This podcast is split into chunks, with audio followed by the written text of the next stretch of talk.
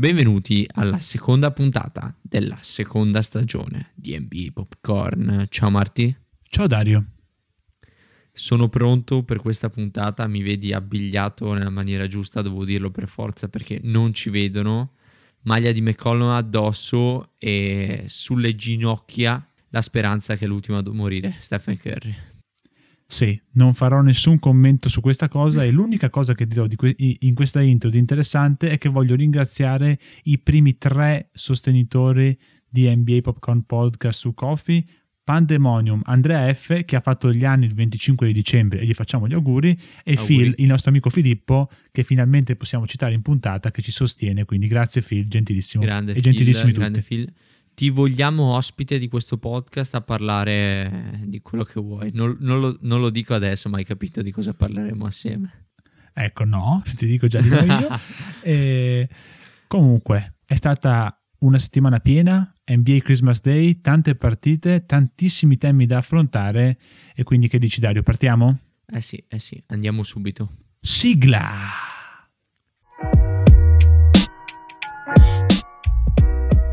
NBA Popcorn. Marti e Dario presentano il podcast sulla pallacanestro NBA. Bene, bene, allora partiamo subito Marti con uh, parlando delle partite di Natale che dici che abbiamo visto insieme, noi assieme anche con i nostri ascoltatori supporters nel gruppo, gruppo Telegram nuovo dove ci sono stati molti commenti fino, fino, alla partita dei Lakers, dopo il quale abbiamo, abbiamo, mutato tutto e siamo andati a Nanna noi. Qualcuno di molto coraggioso invece è rimasto a guardarsene, quindi meritano, meritano complimenti di tutto il mondo NBA.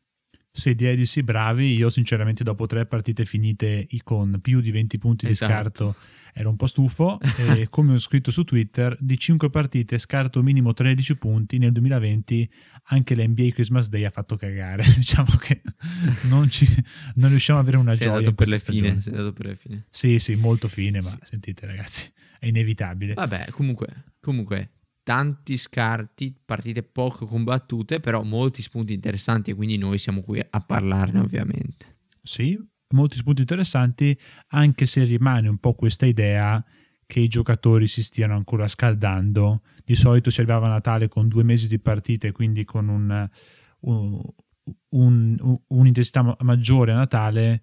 Quest'anno sicuramente il livello di energia più basso, alcune partite hanno avuto un down di energia nel secondo tempo molto netto, soprattutto mi viene in mente Dallas contro, contro Lakers, il secondo Chiaro. tempo è stato molto piatto eh, però sì. partiamo dalla prima partita.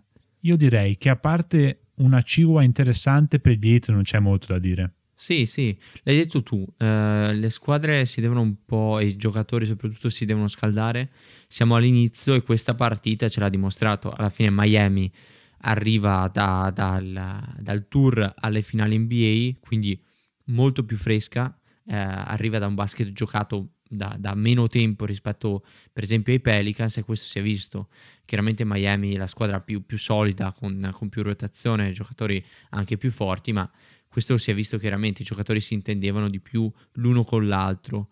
E, ehm, a parte questo però gli spunti interessanti alla fine, perché Miami la conosciamo, sappiamo che è una squadra forte, competitiva e tutto quello che volete, gli spunti interessanti ce, ce li ha dati invece uh, New Orleans con uh, due giocatori che si sono elevati un po' sopra gli altri in modo diverso. E adesso mi dirai la tua, Zion e Ingram. Ti devo dire, Zion mi ha stupito per la semplicità con cui è arrivato a far canestro molte molte volte eh, in questa partita, 32 punti finali per lui, ma dall'altra parte Ingram mi ha stupito perché ha segnato come un fuoriclasse, delle volte quasi prendendo la partita per mano e cercando di riacciuffare gli avversari che, an- che, andavano via.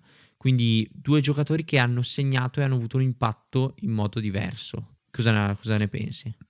Ti dico, Ingram mi sembra molto cresciuto dall'anno scorso, non da un punto di vista tecnico, io ho visto anche la partita contro Toronto, ma come capacità di scegliere i momenti della partita in cui fare canestro. Mi è piaciuta la sua capacità di prendersi tiri nei momenti importanti, quando gli Heat hanno provato più volte ad andare via. però sinceramente mi sembra che non ci sia troppo di costruito per lui nell'attacco dei Pelicans ed è un peccato perché se ci fossero soluzioni anche più costruite, tutto quello che già riesce a fare così potrebbe essere ancora di più magnificato. Zion invece molto bene, soprattutto quando non è stato in campo insieme a Adams, questa coppia mi sembra chiaro dopo due partite che non funzioni, perché ci sono state diverse occasioni in cui pick and roll Lonzo o Ingram con Adams, Adams che taglia troppo lentamente, Zion che ricciola verso canestro e si va a schiantare su Adams. Sarà successo tre volte nel primo tempo. Qualcosa lì dovrà cambiare, io continuo a capire poco il rinnovo offerto ad Adams, però se Zion senza spaziature una squadra data per lui fa 31 più 13 contro la difesa di Miami, vuol dire che insomma il potenziale c'è. E poi altra cosa sui Pelicans, quando i Pelicans corrono come nel secondo tempo contro Toronto, sono una squadra interessante, anche perché Lonzo Ball è meglio in transizione, Josh Hart, Eric Bledsoe sono tutti giocatori adatti a correre. Quando gestiscono a metà campo o segna Ingram o siamo davvero ah, sì. alla sperimentazione pura. E pensiamo che in questa partita Ingram a metà campo ha segnato quasi più del solito, quindi e, e hanno perso abbastanza nettamente eh, questo sicuramente vuol dire qualcosa. Tornando a Zion, a me impressiona quanto la, la facilità che ha a segnare vicino al ferro, perché è proprio un artista del, del, tiro, del tiro alla tabella, del tiro in controtempo dopo aver saltato 8 metri. E, e, questo secondo me lo fa come nessun altro e mi ha stupito molto perché sembra che lo faccia in maniera molto semplice ma poi ti accorgi che, che è l'unico che riesce a farlo in un, in un, campo NBA a questo livello. Il problema dei Pelicans alla fine rimane comunque la difesa che soprattutto nel secondo tempo è calata, è calata molto. Questo potrebbe arrivare, Zion non, ha... Sì, è sempre un animale spaesato, soprattutto nel pick and roll. Dragic li ha devastati, però Dragic sappiamo che, che, che come lui pochi giocano il pick and roll. Questo magari potrà, potrà migliorare durante la stagione. Ho qualche dubbio, speriamo comunque che, che questi, questi Pelicans continuino a crescere perché il salto rispetto alla stagione scorsa c'è stato. Vedo per esempio un Lonzo più, che fa cose magari più semplici, meno, meno creazioni, ma è solido, un giocatore solido. Ti devo dire, magari la, il mio... Il, vedo un potenziale un po' più basso, ne parlavamo insieme su Lonzo Ball, però comunque vedo che potrà avere una carriera lunga in NBA. Quindi, quindi sì, Pelican si stanno un po' strutturando, stanno venendo fuori come squadra, con un'identità non ancora definita, ma si vede, si vede, si intravede. Quindi, quindi segni positivi. Eh, poi, poi, boh, poi boh, dimmi tu.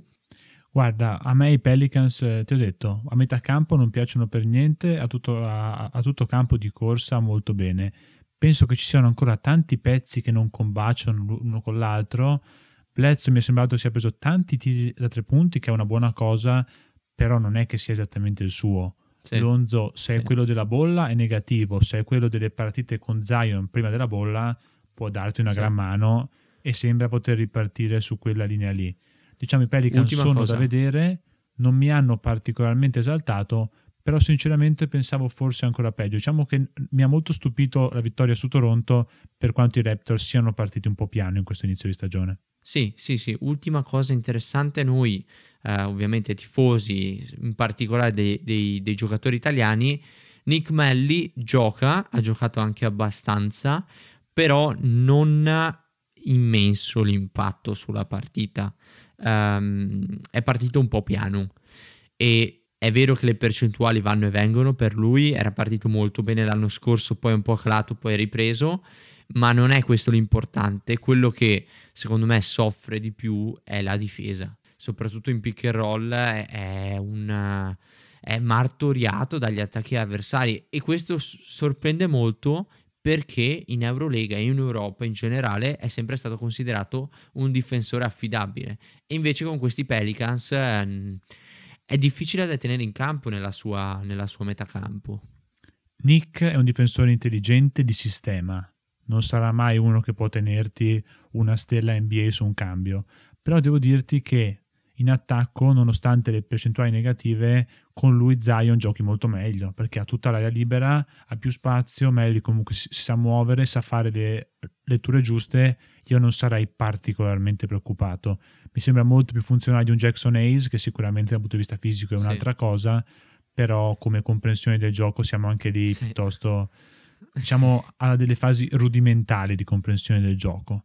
Passando Sì, passando alla seconda partita, io parlerei per per primi degli Warriors perché anche qui abbiamo un giocatore che magari come conoscenza del gioco siamo ancora molto indietro, ma che fa vedere invece qui degli spunti di talento incredibili, ovvero James Wiseman. L'abbiamo già citato nella puntata, nella prima puntata di questa stagione, parlando dell'Open Night.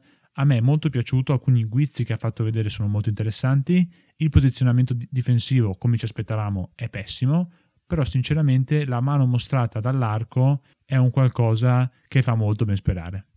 Sì, sì, dall'arco e anche dalla lunetta tira molto molto bene, molto fluidi i tiri liberi che per un lungo e parliamoci chiaro, questo è lungo, ma veramente lungo. Ha fatto una, una stoppata che si sono sorpresi tutti. Ha detto: Ma come, ha fatto ad arrivare fino a lì? e um, tiri liberi è molto molto fluido eh, e quindi da questo punto di vista fa sicuramente ben sperare eh.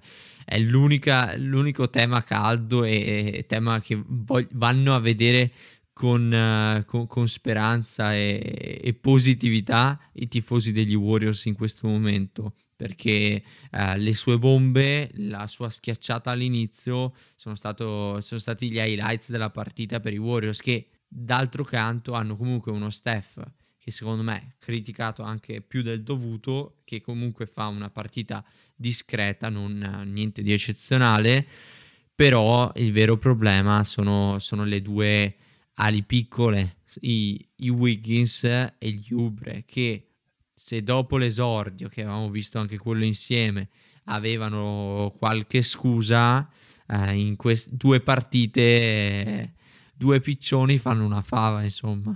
Guarda, la cosa più significativa, oltre alle percentuali, peraltro segnalo, Ubre per il momento ha fatto quattro canestri con la maglia degli Warriors, quattro schiacciate, tutto sì. il resto è uscito e anche belle. molto nettamente. Molto belle, belle le schiacciate, però, però potrebbe essere un po' poco, diciamo, visto che sì. costa 80 milioni il giocatore per questa stagione. La cosa che mi sembra proprio chiara è che Ubre non abbia ancora capito come si gioca con Steph c'è stata una situazione sì, classica di Curry, ce la segnalava anche Riccardo nel gruppo Telegram, Curry che attacca l'area, scarica la palla, fa il suo movimento Georgievic che vuol dire riposizionarsi per ricevere la palla in angolo per tirare perché di solito quando tu passi la palla il difensore si alza e si distrae, quindi Curry continuando a correre è sempre libero. E mentre Curry sta uscendo, Ubre parte dalla parte opposta, prende un tiro forzato che sbaglia e Curry si dispera. Quindi manca ancora qualcosa di chimica e quello ci lavoreranno, io sono convinto che Uber ci possa arrivare. Sì.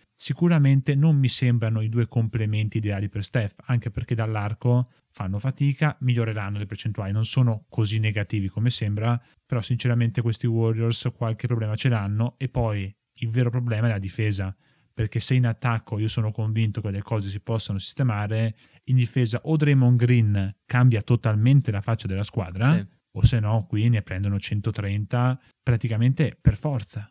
Non ci sono alternative perché Wiseman abbiamo detto molto interessante in attacco, in difesa a parte qualche stoppata random non ci siamo. Curry non è mai stato un mastino, Ubre e Wiggins non fanno dell'effort il loro fattore principale di gioco e quindi può essere una, una stagione molto Toscano. lunga per gli Warriors. Toscano è l'unico che ci dà seriamente. Ehm, allora, eh, io sono molto speranzoso dal punto di vista mm, offensivo per questi Warriors perché un, un Ubre che sbaglia qualsiasi cosa perché ha sbagliato qualsiasi cosa, qualsiasi scelta che ha fatto, qualsiasi tiro che ha preso, ha proprio sbagliato tutto. Ubre una giornata completamente sbagliata e alla fine Ubre è sempre stato un giocatore un giocatore che eh, merita di stare in questa lega e, e, quello che abbiamo visto invece l'altra sera non merita di stare in questa lega, ma è, è un altro, è un altro.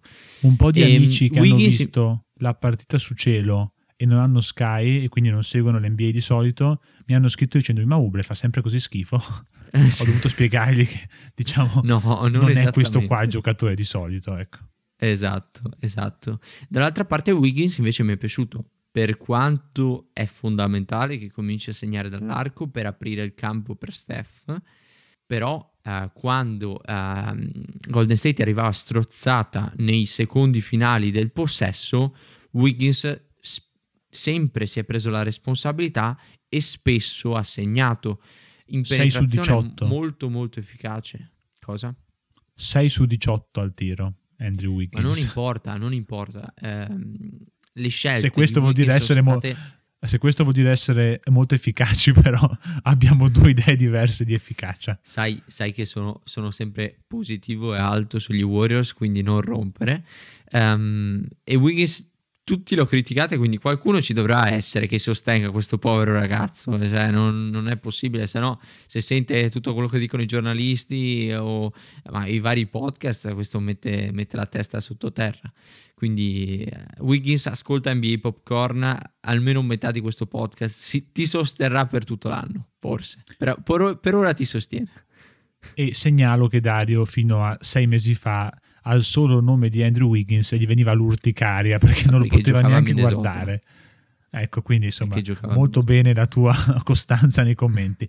Passando ai Bucks, soliti Bucks Sì. hanno perso la prima partita contro i Celtics, diciamo un po' in maniera casuale, la bomba di Tatum un po' fortunosa, hanno giocato in maniera solida la seconda partita.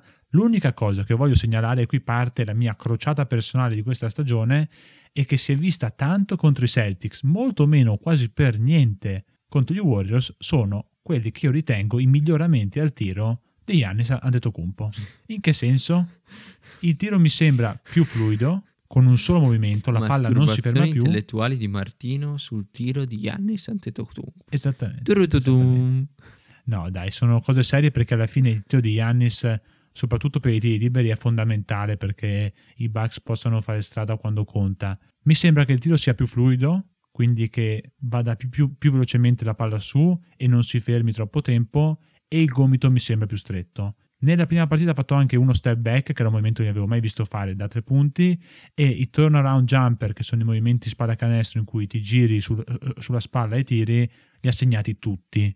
E io mi sono Sì, sinceramente impressionato. tutti. Nella seconda li ha, li ha sbagliati tutti e soprattutto sembrava che tirasse ogni volta in modo diverso. Quindi mi, mi si è anche un po' diminuito l'hype un pochino. Però devo dirti che secondo me la tecnica è migliorata, adesso c'è una componente mentale da mettere in atto. Sono d'accordo. Perché sono d'accordo. il tiro libero sbagliato all'ultimo secondo i Celtics, sinceramente in sé me ne frega poco. È un tiro libero, si può sbagliare, non succede niente di che. Il fatto che lui, quando segna i primi due o tre tiri, allora tira in un certo modo e con fiducia e segna, è una cosa. Quando invece sbaglia i primi due o tre, diventa un disastro la sua partita al tiro. Su questo ci deve lavorare perché se sistema almeno le percentuali ai liberi, ovviamente Yannis diventa praticamente immarcabile. I margini ci sono, secondo me è molto meglio dell'anno scorso che aveva quel gomito oscenamente aperto che era assolutamente inguardabile. Quest'anno è meglio, non è perfetto e con quelle braccia così lunghe non sarà mai perfetto. Togliamocelo dalla testa. Se diventa più accettabile come tiratore, allora potrebbe essere un vero vantaggio per i Bucks, il vero acquisto dei Bucks. Sono, sono- sono d'accordo, eh, non è bello e molte persone pensano al fatto che non sia migliorato perché non si ricordano quanto brutto fosse il tiro dell'anno scorso. Eh, soprattutto i tiri liberi migliorato, non ha più due tempi, ma ne ha uno quasi, quasi, con qualche eh, diciamo infrazione, però ehm, ha quasi un movimento unico. Eh, sì, finché, finché tira così male no, è difficile sostenerlo, Marti, mi spiace per te. Però Troppo però, facile 4 su dirlo 11 quant'è che ha quando le percentuali gli daranno ragione. Io parto adesso Sì, con la mia Bravo, campagna, bravo, bravo. bravo. così quando poi tirerà Co- bene, comincia, qui a dirmi che comincia la tua crociata. Comincia la tua crociata. Io, io dedico, dedico i miei sforzi e il mio impegno per qualcos'altro. Sì, Tu- per Wiggins, per Wiggins, quindi No, insomma, No, diciamo per che- Pritchard, per Pritchard. ecco per Pritchard. Bene, arriverà, passiamo, arriverà. passiamo a Boston contro Nets e prima di andare dal tuo amato Pritchard e ci, e ci andremo, Ok, non ci andiamo ok, subito bene. però, è No? opportuno parlare prima dei Nets perché i Nets sinceramente impressionano e quindi io che voglio Eh, essere alternativo parlo dell'unica cosa che secondo me non ha funzionato in queste prime due partite, ovvero Spencer di Widdy, che mi sembra sinceramente poco coinvolto nella squadra, poco dentro dinamiche perché Levert che era l'altro punto di domanda, ha il ruolo di sesto uomo e mi sembra stia funzionando. Lui che dovrebbe essere l'anima del quintetto oltre a Kyrie e Durant, sinceramente mi sembra poco adatto e ti do una mia così, idea, un mio pronostico, Dinwiddie verrà scambiato per un giocatore meno forte ma più funzionale da qui alla trade deadline. Può darsi, può darsi, hanno, non hanno così tanto bisogno di, di creazione offensiva quando hai due mostri perché si sono presentati veramente come due mostri in questo inizio di stagione come, come Kyrie Durant a me ha impressionato, ovviamente, vabbè, KD, ma mi aveva già impressionato nella prima partita e mi sembra, mi sembra il giocatore, giocatore di prima. Che terzo quarto Kyrie ha fatto mi ha impressionato. Cosa? Che terzo quarto ha fatto KD? Pazzesco. Sì, sì, sì, ma hanno giocato bene tutti alla fine. Eh, I Nets eh, c- c'è poco da dire. Cioè, è vero che tu vuoi trovare Dinwiddie, che comunque non ha fatto una bruttissima partita, è stato un po' incolore. Non ha, non ha sbagliato troppe cose brutte percentuali, ma ha, non ha neanche tirato eccessivamente tanto. Quindi ehm, sì, aspetti positivi come fai a trovarli? Hanno distrutto una, una potenza ad est come Boston, dove eh, sia Brown che uh, Tatum hanno giocato molto bene, quindi cosa vuoi dirgli di più? Hanno distrutto gli altri quando le stelle avversarie hanno giocato bene vuol dire che, che, è andato veramente tutto. Jared Allen, eh, che, che, io cito sempre, nella mia crociata contro DeAndre Jordan, ha giocato bene, ma anche DeAndre Jordan ha giocato meglio della prima partita. Uh, Levert in controllo della second unit, Kyrie che vabbè uh, segnava anche da metà campo, io non so, non l'ho mai visto così preciso all'arco, mi stupirei continuasse per tutta la stagione, però sembra che, che, anche lui in qualche modo abbia sicuramente aumentato il range di tiro. Eh, adesso sta, sta tirando da, da, dal range uh, Trey Young, Lillard, Curry. Um, per il resto, giocatori fenomenali, in uno contro uno passano a chiunque a parte vabbè qualche azione in cui Pritchard ha, ha vinto l'uno contro uno contro Ma contro non Kyrie. diciamo cavolate, ma per favore, ti prego, dai che dopo qualcuno pensa che tu sia anche serio.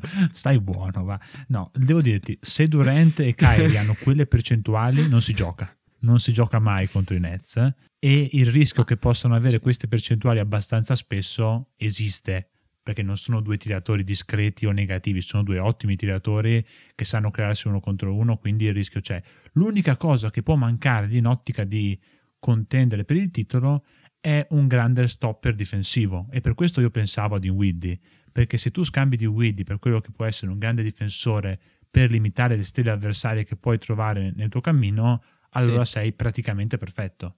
E penso che sia un giocatore, chi, un tipo di giocatore di profilo ma è difficile da dire perché ci sono tanti giocatori. In questo momento siamo all'inizio dell'anno, quindi bisognerà vedere qualche scontento. Un profilo magari non ideale, ma che potrebbe andare bene è PJ Tucker, per esempio.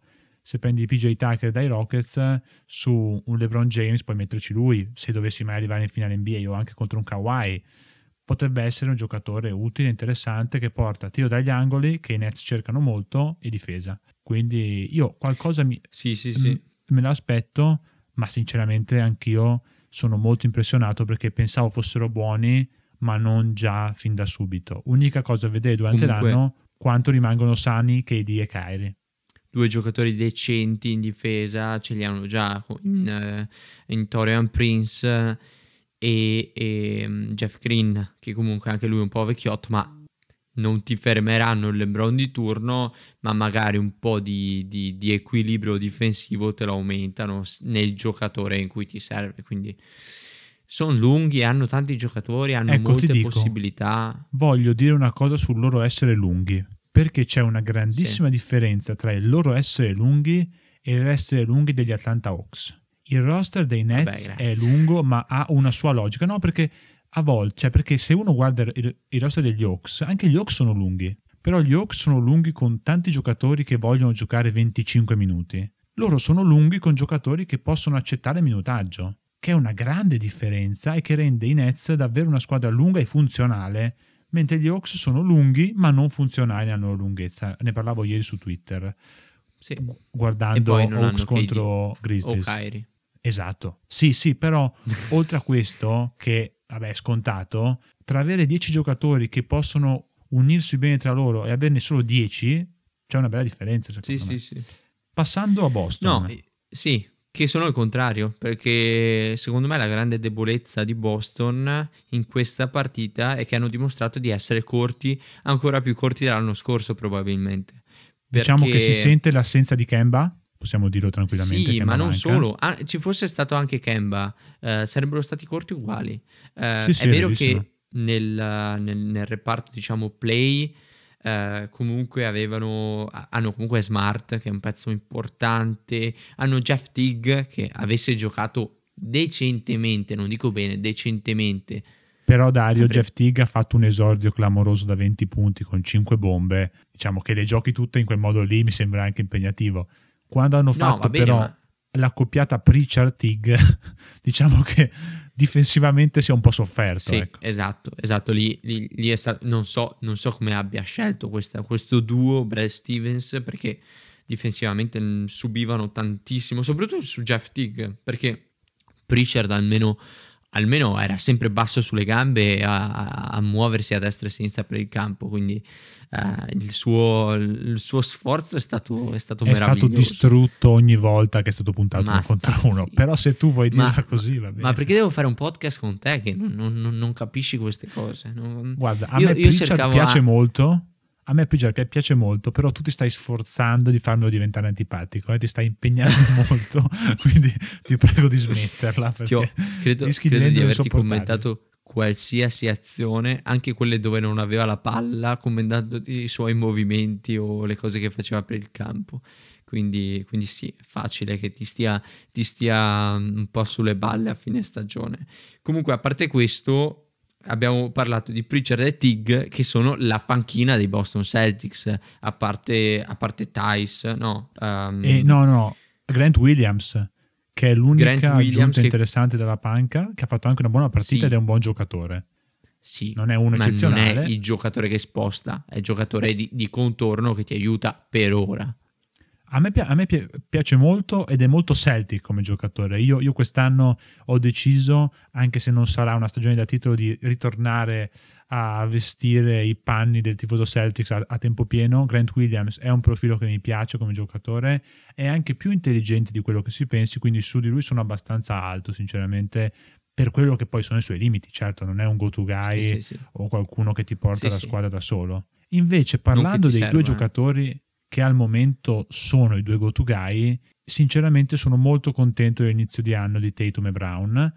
Anche tanti tiri, forse troppi, ma questo è dovuto all'assenza di Kemba, però sinceramente mi piace molto la loro intesa, come giocano, anche la capacità di mettere punti significativi durante le partite. E poi ragazzi, Jason Tatum è uno dei giocatori più belli ed eleganti dell'intera NBA Sì. la tripla partendo praticamente spalla canestro contro Kyrie alla Kobe Bryant è un qualcosa di incredibile.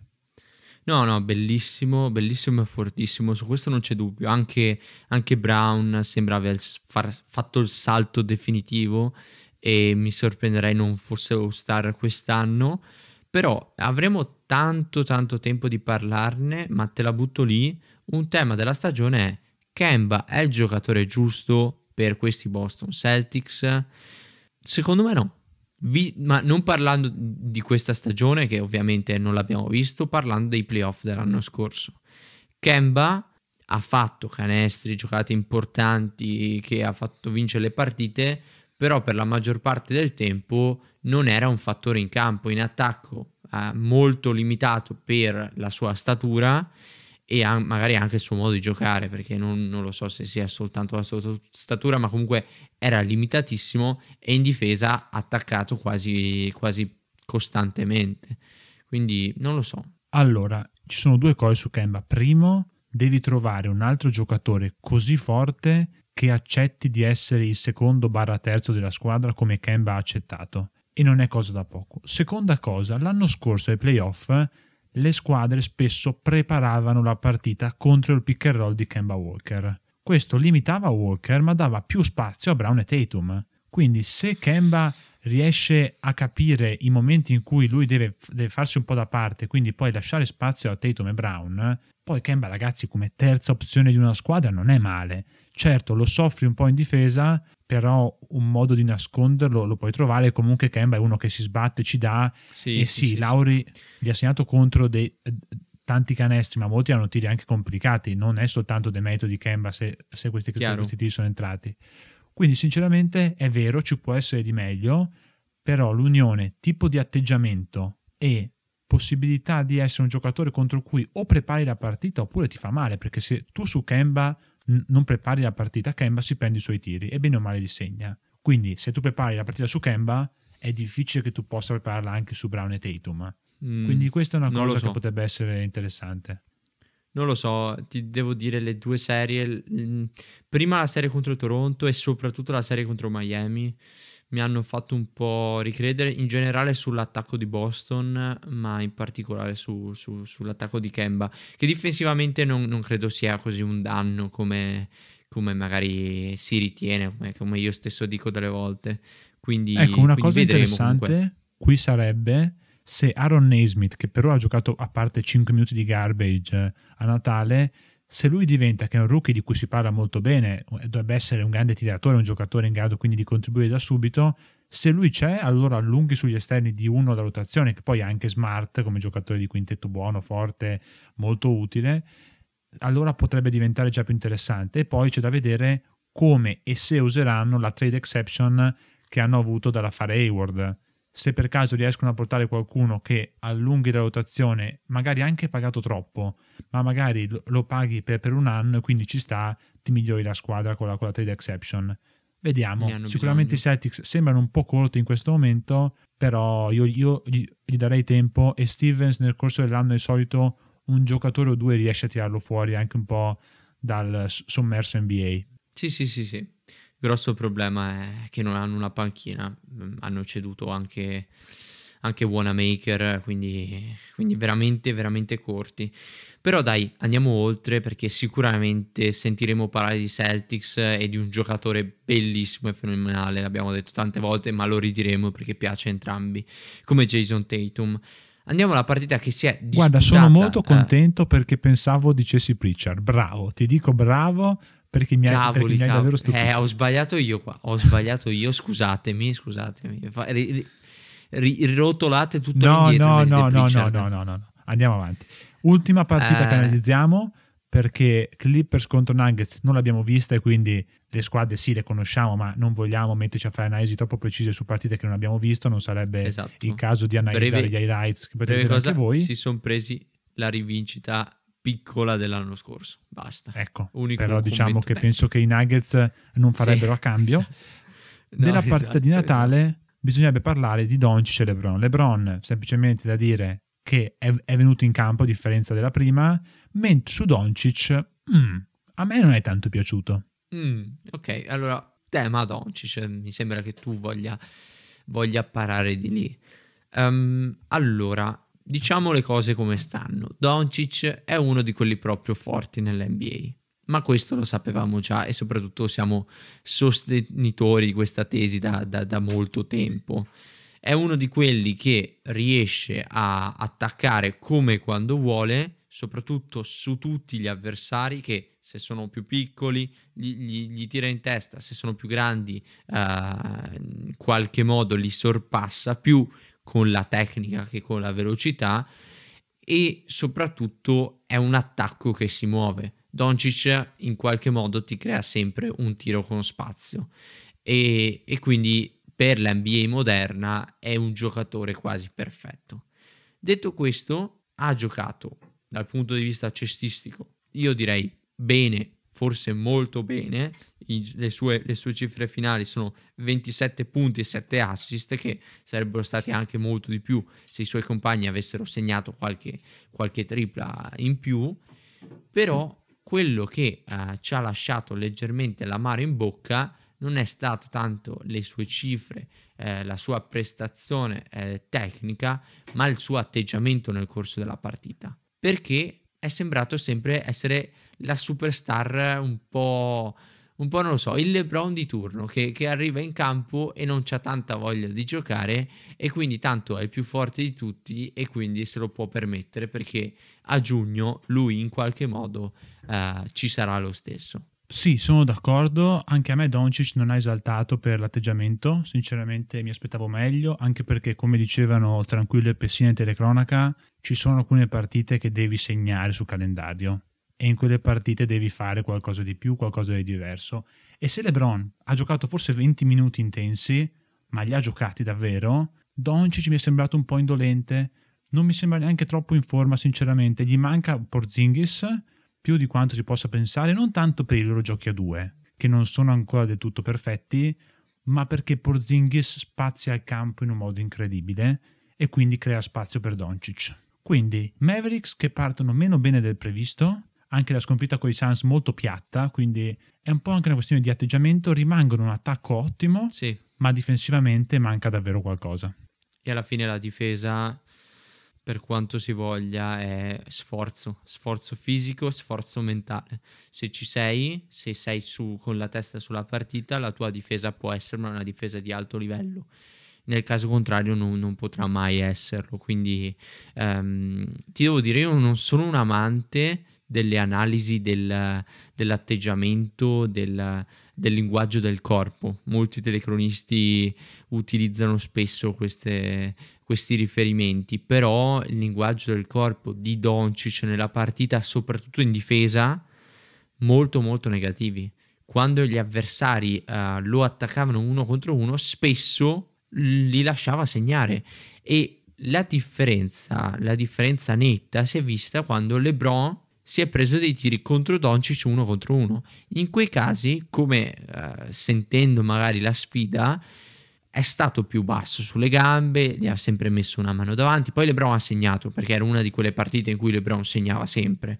Però l'atteggiamento difensivo era diverso e questa cosa ti fa un po' pensare. Se sei sicuramente la superstar, il, il leader dei tuoi, non so quanto sia buono avere questo atteggiamento. Sembra quasi, non lo so, ripercorrere le gesta di un altro giocatore che adesso non cito, però potrebbe essere quello in, in negativo il suo, uh, la, la, sua parabola. Adesso io non esagererei perché è una partita, sono due partite. Ma no, ma come atteggiamento in campo, non, cioè, poi eh, quel giocatore, adesso lo dico, è Arden, che è un fenomeno, e ne parleremo dopo. Eh. Cioè, Doncic è un fenomeno. Il problema è. Uh, deve, deve, stare più attento, secondo me, a certe cose perché magari la squadra lo conosce e, e se le fa passare, ma fuori per un qualsiasi spettatore, per un tifoso, sono importanti. Perché eh, dicevi anche tu, non so, perché apprezzi un giocatore come Grant Williams? So che mi sto, mi sto allungando troppo, però lo apprezzi perché fa le giocate, quelle là, eh, di, di, di effort. E va bene che non è una superstar che per stare in campo deve fare solo quello, mentre Doncic non gli richiedono assolutamente nulla di simile. Però sono, sono le cose che ti fanno, non lo so, uh, preferire una squadra rispetto a un'altra, un giocatore rispetto a un altro. Allora c'è una cosa fondamentale da dire ci, qui. Ci darei più attenzione. C'è una cosa fondamentale. Doncic ha 21 anni e ha addosso sì. una pressione stratosferica. Noi ce ne dimentichiamo perché è fortissimo ed è fortissimo più o meno da sempre, da quando l'abbiamo sentito nominare in Europa. Sì. Però alcune cose sono anche sì. errori di gioventù che sinceramente si possono capire. Tu ricordati solo com'era Tatum due anni fa, quando aveva 21 anni nella seconda stagione con Kyrie. Quanto è stato criticato per l'atteggiamento, per l'approccio, perché era più soft. Adesso è passato un anno e mezzo e Tatum è un giocatore 300.000 volte più solido che dimostra il suo talento mm, e che è sempre sul pezzo. Son... Doncic deve crescere non sicuramente, non da un punto di vista tecnico, secondo me particolarmente, ma da quel punto di vista deve crescere, ha i, i margini per crescere, è in un ambiente adatto a crescere perché tanti giocatori sono diventati dei veri giocatori di pallacanestro nei Dallas Mavericks, quindi io sono abbastanza fiducioso. Poi un'altra cosa fondamentale era nel mio Fanta l'ho scambiato, quindi ragazzi adesso Doncic tornerà a giocare bene, state tranquilli.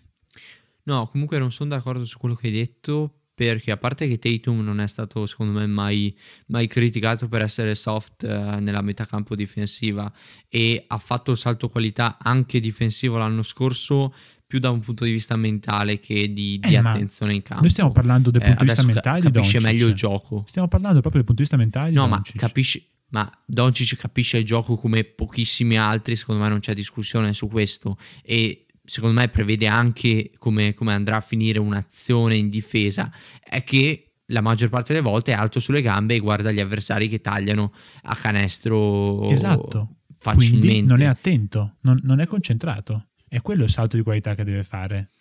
Non è concentrato perché non lo so, non lo so. Non, non ci mette la voglia giusta, l'intensità giusta. È un salto di qualità Ok, impegnativo ok, da fare. però- Nel momento in cui torna Porzingis e quindi il peso dell'attacco si redistribuisce, probabilmente riuscirà anche ad essere più concentrato in difesa. Poi, a me ti ripeto, Mm, fa vedere d- delle cose interessanti in difesa ogni tanto, non lo fa con costanza, non sarà mai un grandissimo difensore perché non ne ha il fisico, in attacco non è forte per il fisico, quindi non è, dico per dire Arden che invece ha un super fisico ma nessuno gli richiederà mai e, questo. e quindi no- non si capisce perché in difesa non si applichi, però sinceramente pu- può fare meglio, farà meglio, ma lasciamogli ancora dei margini perché se fosse perfetto a 21 anni allora saremmo a parlare del MVP e dei Mavericks sono d'accordo su questa cosa. Su questa cosa sono d'accordissimo. Quello che ti voglio dire è proprio perché a 21 anni un, un minimo di, di- di- di concentrazione, di effort in più, perché hai 21 anni e alla fine hai tutto da dimostrare nella Lega, anche se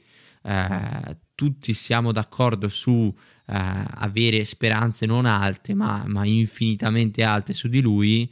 eh, alla, alla fine n- non, sei, non sei neanche LeBron che dice vabbè entro in campo e stasera non c'ho voglia faccio giocare AD in post 50 azioni di fila anche perché non ha AD di fianco però ehm, questa cosa qua. Detto questo amo Doncic esattamente come prima.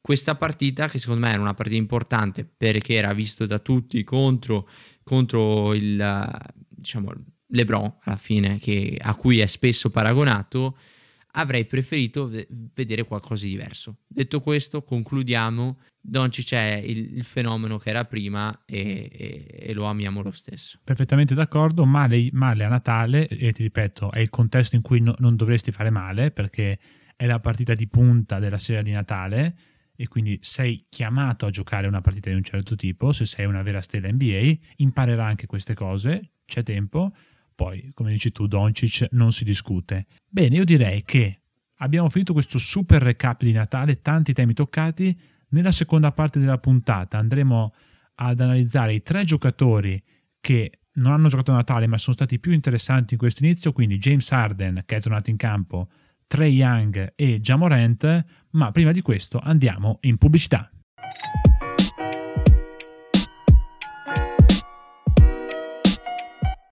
Old Man Winter here. If I had it my way, it would stay winter all year long. Short days, wind chill, black ice, and a good polar vortex. Oh, heaven! Wait, is it getting warm in here? Your cold snap is over, Old Man Winter. Spring has arrived.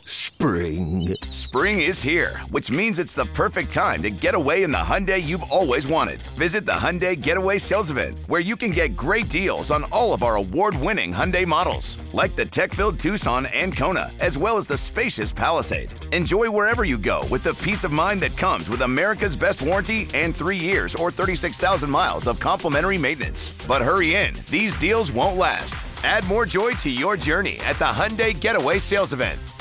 Now get 0% APR or up to 1500 bonus cash on the Hyundai Tucson.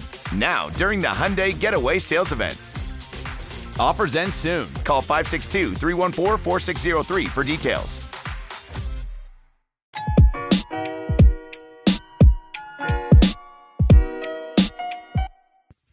Siamo tornati.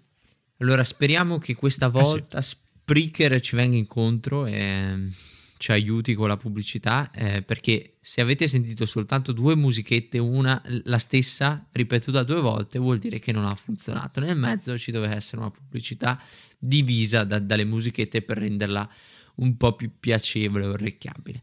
Ehm, quindi, quindi insomma, vi, vi rendiamo anche partecipi. Dario, andiamo veloci, per favore, perché Ci- la puntata è no, ma lunghissima. Sto, sto rendendo Vai. partecipi anche dei, dei problemi tecnici all'interno del podcast. Benissimo. Ehm, allora, adesso abbiamo finito le partite di Natale. Stiamo registrando il ehm, 27, quindi sono passati due giorni. Abbiamo visto altre partite. troppe, tante, non, non parleremo ovviamente di tutte, molte sorprese, molte squadre che uh, hanno vinto due partite che non dovrebbero aver vinto due partite secondo le nostre teorie di, di, di prima della stagione, delle preview che se non avete Cavs, sentito... Kings, Timberwolves, Spurs, Magic, insomma direi che Bene, esatto. Ne abbiamo, non, non, non, ne avrei detta neanche una di queste se avessi dovuto fare una previsione. Esattamente. E mh, infatti nel nostro preview che vi stavo dicendo, se non avete sentito andatevi a riascoltare, eh, abbiamo, no, non le abbiamo troppi, troppi, i complimenti non li abbiamo sprecati per queste squadre qui. Quindi um, andiamo invece sui giocatori, le squadre, i temi più interessanti di questi giorni che comunque sono un campione limitatissimo e quindi ricordiamocelo, qualsiasi giudizio avremo. Allora, ci sono tre giocatori, lo anticipavo prima, che sono James Harden, che è tornato e sinceramente per essere uno che ha fatto casino, sì. che è sulla bocca di tutti, con tantissima pressione, che non vuole chiaramente giocare con i Rockets, ha fatto una partita, ragazzi, che vi fa capire quanto forte sia James Harden. È un giocatore di un livello davvero incredibile, è un top 5 della Lega, top 10 al massimo.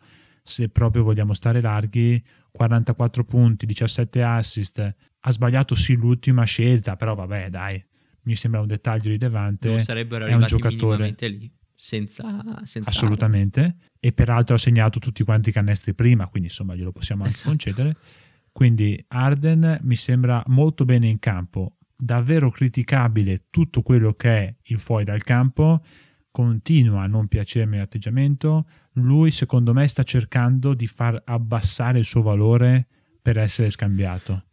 È una cosa molto brutta da dire. Non ci è riuscito tanto, sinceramente. Sì, però sai, in campo non penso che tu possa diminuire il valore di Arden se gioca male 5 partite puoi diminuire il valore dell'uomo spogliatoio, uomo squadra, del, personaggio e lui ci sta provando davvero in tutti i modi perché andare contro i protocolli anti-covid così nettamente già due volte, insomma, sì. mi sembra un po', un po' pesante come cosa molto molto criticabile il suo atteggiamento fuori dal campo, tornato anche perché la NBA l'ha minacciato di togliergli un 72esimo dello stipendio per ogni partita non giocata. Quindi una no, no, partita... Gliel'ha tolto. Esatto. Gliel'ha tolto per la prima partita. Quindi insomma, il, il non primo, solo minacciato, ha anche fatto. Il primo doblone gli è stato preso, il secondo sarebbe, stato diventato, sarebbe diventato un po' pesante come perdita. Quindi, quindi James chiaramente è tornato anche per questo motivo. Comunque ci ha regalato alla fine una bellissima partita, una bella prestazione. Eh, a, parte, a parte Portland, che era l'avversaria che finalmente vince una partita, e, e My Guy, CJ McCollum, fa la prestazione della stagione, secondo me il tema è Christian Wood, che vicino ad Arden segna 31 punti con 13 rimbalzi. Allora, Christian Wood, tutti dicevamo sì, potrebbe essere un buon giocatore, un lungo, moderno, di qua e di là, nessuno se l'aspettava giocasse minimamente in questo modo.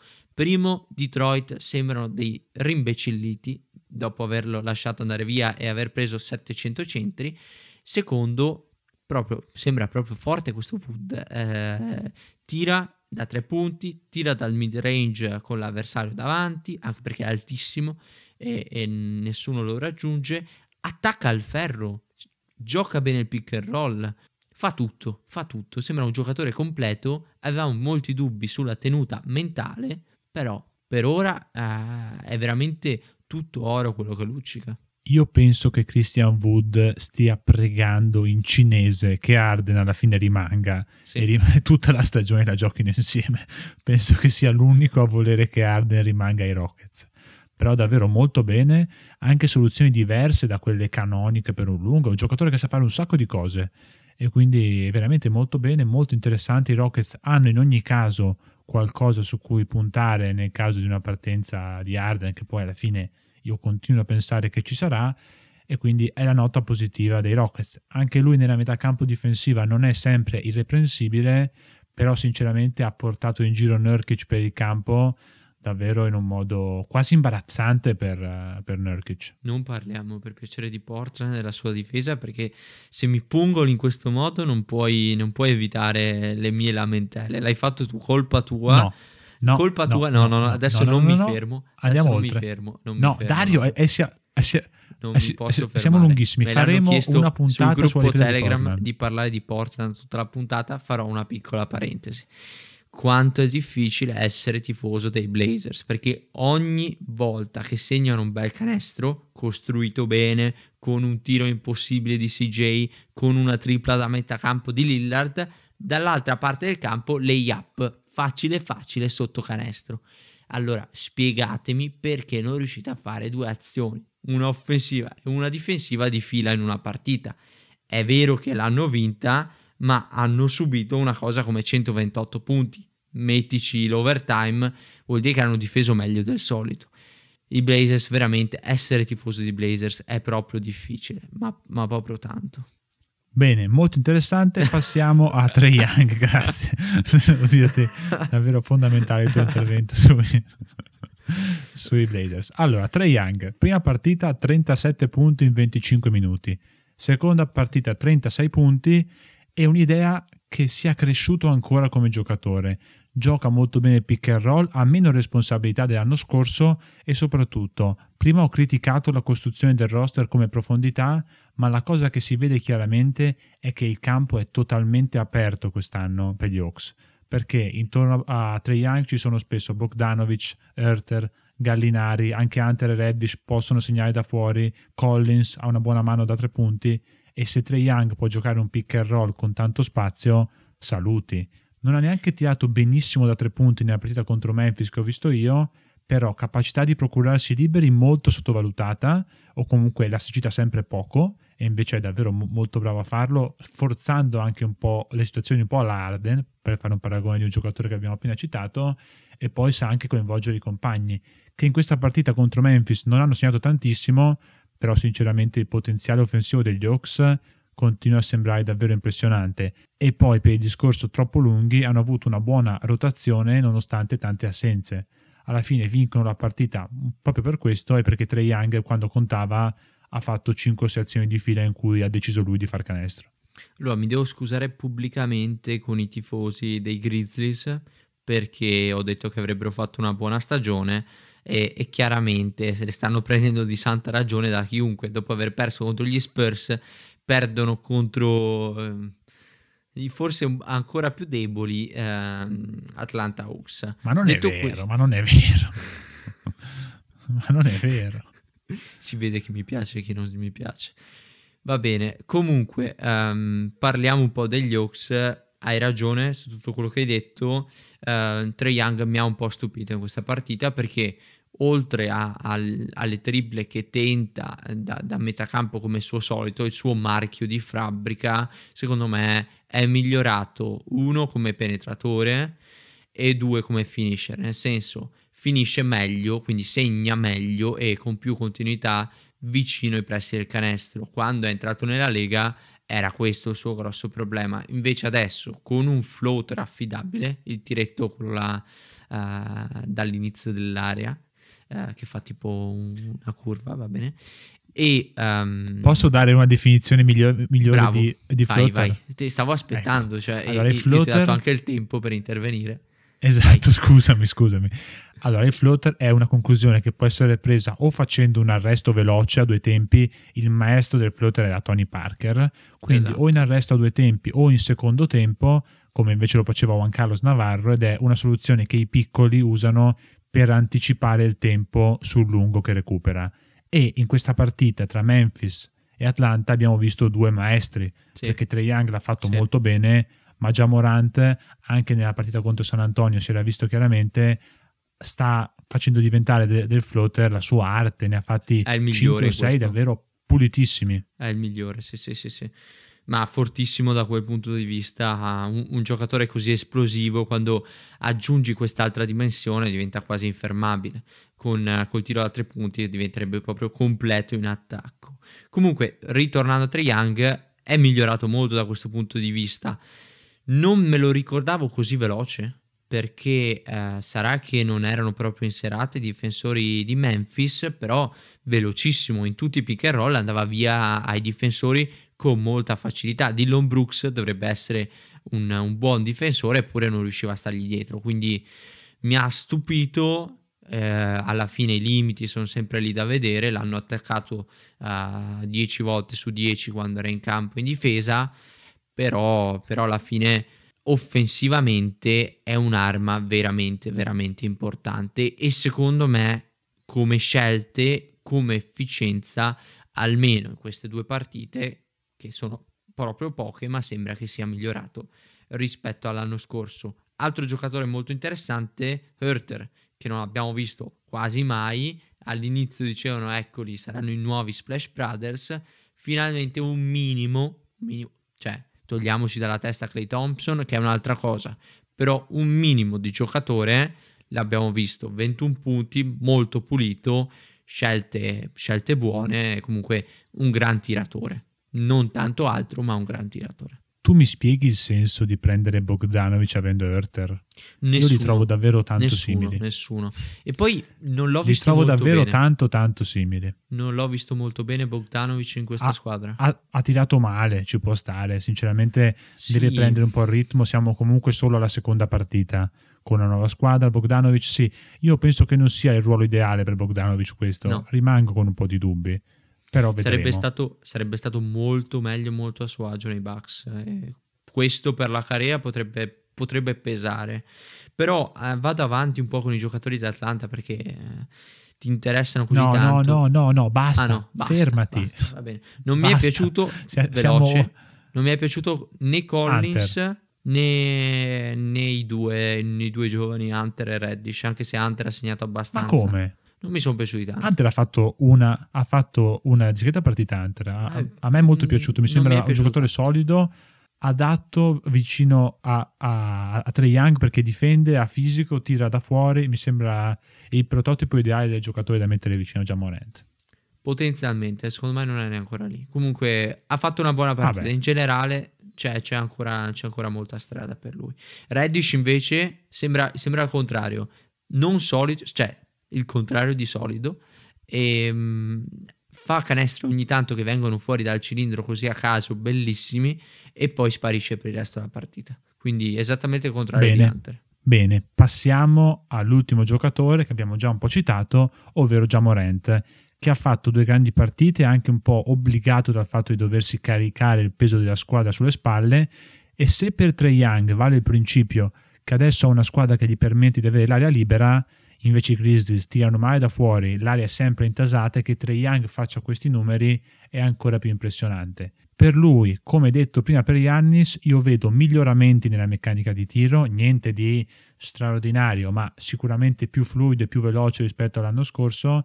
Se aggiunge un po' di pericolosità e quindi i difensori non possono sistematicamente passare dietro sul pick and roll, allora qui siamo di fronte a uno che comunque ha già ritoccato il suo career high nella prima partita, ha fatto quasi 30 punti anche nella seconda, quindi sinceramente molto contento di Jamorant e penso che col ritorno di Jalen Jackson che allarga molto il campo, un po' il discorso che facevamo prima con Porzingis, potrebbero addirittura crescere le sue percentuali. Sarò veloce perché mi vuoi veloce. Due cose, prima Kyle Anderson, seconda opzione offensiva dei Memphis Grizzlies, per quanto sia un giocatore che eh, non mi piace troppo, ma mi fa, non so, mi fa simpatia perché eh, slow-mo per qualche motivo e, e soprattutto molto intelligente. Quindi partitona la sua, ma comunque se sei la seconda opzione di una squadra non vai tanto lontano. E seconda cosa, mi aspettavo un po' più da Brandon Clark, che non è venuto molto fuori in uscita dalla panchina. Avevo, avevo un po' più di speranze per lui e, e hanno bisogno questi Grizzlies di giocatori di, di più di quantità che di qualità, quindi c'è bisogno di qualcuno come lui. Bene, direi che abbiamo toccato questi tre giocatori che saranno protagonisti sicuramente di questa stagione NBA. Adesso sta per tornare una rubrica che è stata richiesta da tutti. C'era un'aspettativa enorme su questo ritorno, quindi pubblicità e poi sarà il momento del Kobe Award.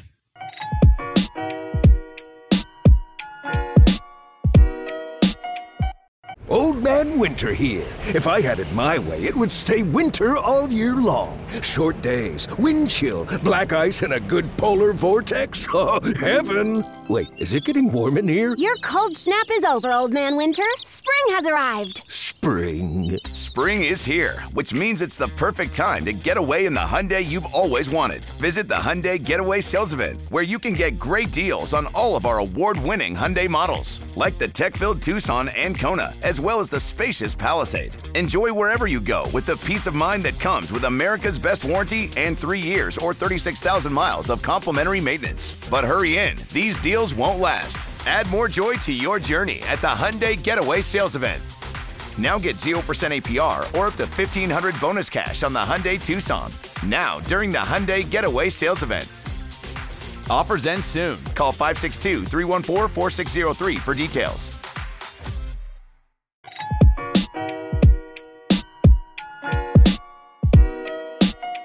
Siamo tornati di nuovo, eh, speriamo che non abbiate sentito di nuovo le due musichette e basta, vai Marti, hai Allora. il palcoscenico tutto per te. Guarda, sono mesi che mi preparo a questo momento, sento la tensione del ritorno del Kobe Award. Torniamo nel... Allora, intanto spiego in 10 secondi cos'è il Kobe Award. Andiamo a prendere una grande prestazione del passato che si è verificata nel giorno di uscita della puntata. Vi porto un po' di, di personaggi particolari e oggi cominciamo con Monta Ellis che il 28 dicembre 2009 con i suoi Golden State Warriors chiude con 37 punti, 15 su 26 dal campo e vince contro i Boston Celtics quell'anno clamorosi dei Big Free che hanno in questa partita anche 30 punti e 15 assist di Mr. Rajon Rondo. Annata tremenda quella lì per i Golden State Warriors, quindi una delle poche gioie della stagione. Peraltro, eh, roster che aveva Stephen Curry già dentro la squadra, Curry che chiude con 0 su 4 giocando solo 10 minuti, è passato un po' di tempo, diciamo, e, e quindi diciamo partita particolare perché vedere Curry con 0 punti e Monta Ellis con 37 fa un po' effetto. Ne è passata acqua sotto i ponti, se tu mi chiedessi eh, vorresti, vorresti avere la, la- la carriera di Monta Ellis o di qualsiasi altro giocatore magari un po' più scarso, sceglierei quell'altro giocatore un po' più scarso. L'unico motivo per cui sarà ricordato per sempre è che è stato scambiato per dare spazio a Stephen Curry. E ricordiamo che al era momento un giocatore Esatto, perché al momento della trade i tifosi si imbestialirono per la partenza di Montellis.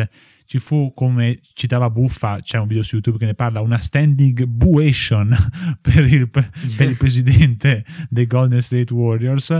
Quindi davvero a volte col passare degli anni le cose cambiano e anche nettamente.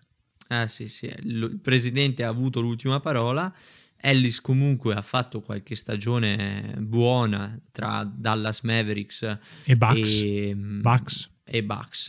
L'abbiamo visto anche a Indiana dopo. Comunque un giocatore solido. Il problema è che la Lega, proprio perché l'amico Steph, quell'amico che ha, ha chiuso con 0 punti e 10 minuti, ha cambiato un po' questo giochino e ha fatto arrivare un- una certa importanza al tiro da tre punti, caratteristica che al nostro amico Monte invece non, era, non apparteneva più di tanto e quindi eh, ha, ha finito probabilmente la carriera prima di quanto si aspettasse.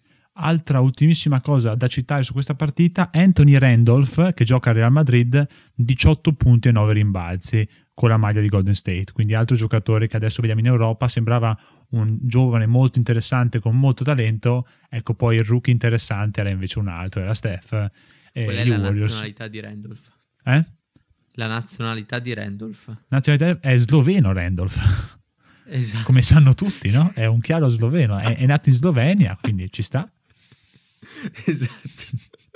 A Lubiana proprio.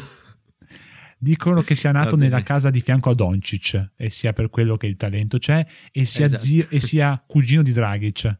Questa dovrebbe essere la relazione.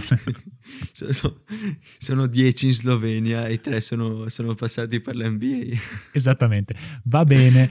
Eh, direi che per i Kobe Award è tutto un grande ritorno. Andremo a scavare con tante perle nel corso dell'anno. Se volete consigliarcene qualcuna, voi fatelo. E dove potete farlo? Su Facebook, Instagram, Twitter e sul gruppo Telegram a cui vi invito nuovamente ad iscrivervi. Stiamo parlando tanto di, di NBA, si riescono anche a evitare abbastanza bene gli spoiler, quindi mi sembra una buona soluzione. Altra cosa che vi ricordo, come ho detto nell'intro, se avete voglia di, di sostenere lo show facendo una donazione, voi- noi ve ne saremo sempre molto grati. Se no, se volete semplicemente continuare a fruire di NBA Popcorn, ve ne siamo grati allo stesso modo. Dario, cos'altro devono fare i nostri amici? Beh, i nostri amici hanno la possibilità di sostenere il podcast anche in altri modi, oltre alle donazioni, tra cui uh, farci sapere quello che pensano delle nostre puntate. Lo potete fare ovviamente in messaggi privati o lo potete fare in pubblico. In pubblico se avete um, Apple Podcast, se questo è vostro eh, è la, la, vostra piattaforma di podcast, fatelo lì, se no su Spreaker per tutti quanti che c'è, uh, c'è nel web. Quindi su Spreaker potete mettere mi piace, potete lasciarci commenti e a noi piace molto leggere quello che avete da dire e se c'è la possibilità, se avete qualcosa da consigliarci, possiamo anche migliorarci in qualche modo. Va bene, per oggi è davvero tutto. Grazie per averci ascoltato. Ci sentiamo giovedì. Peyton Pritchard, MVP.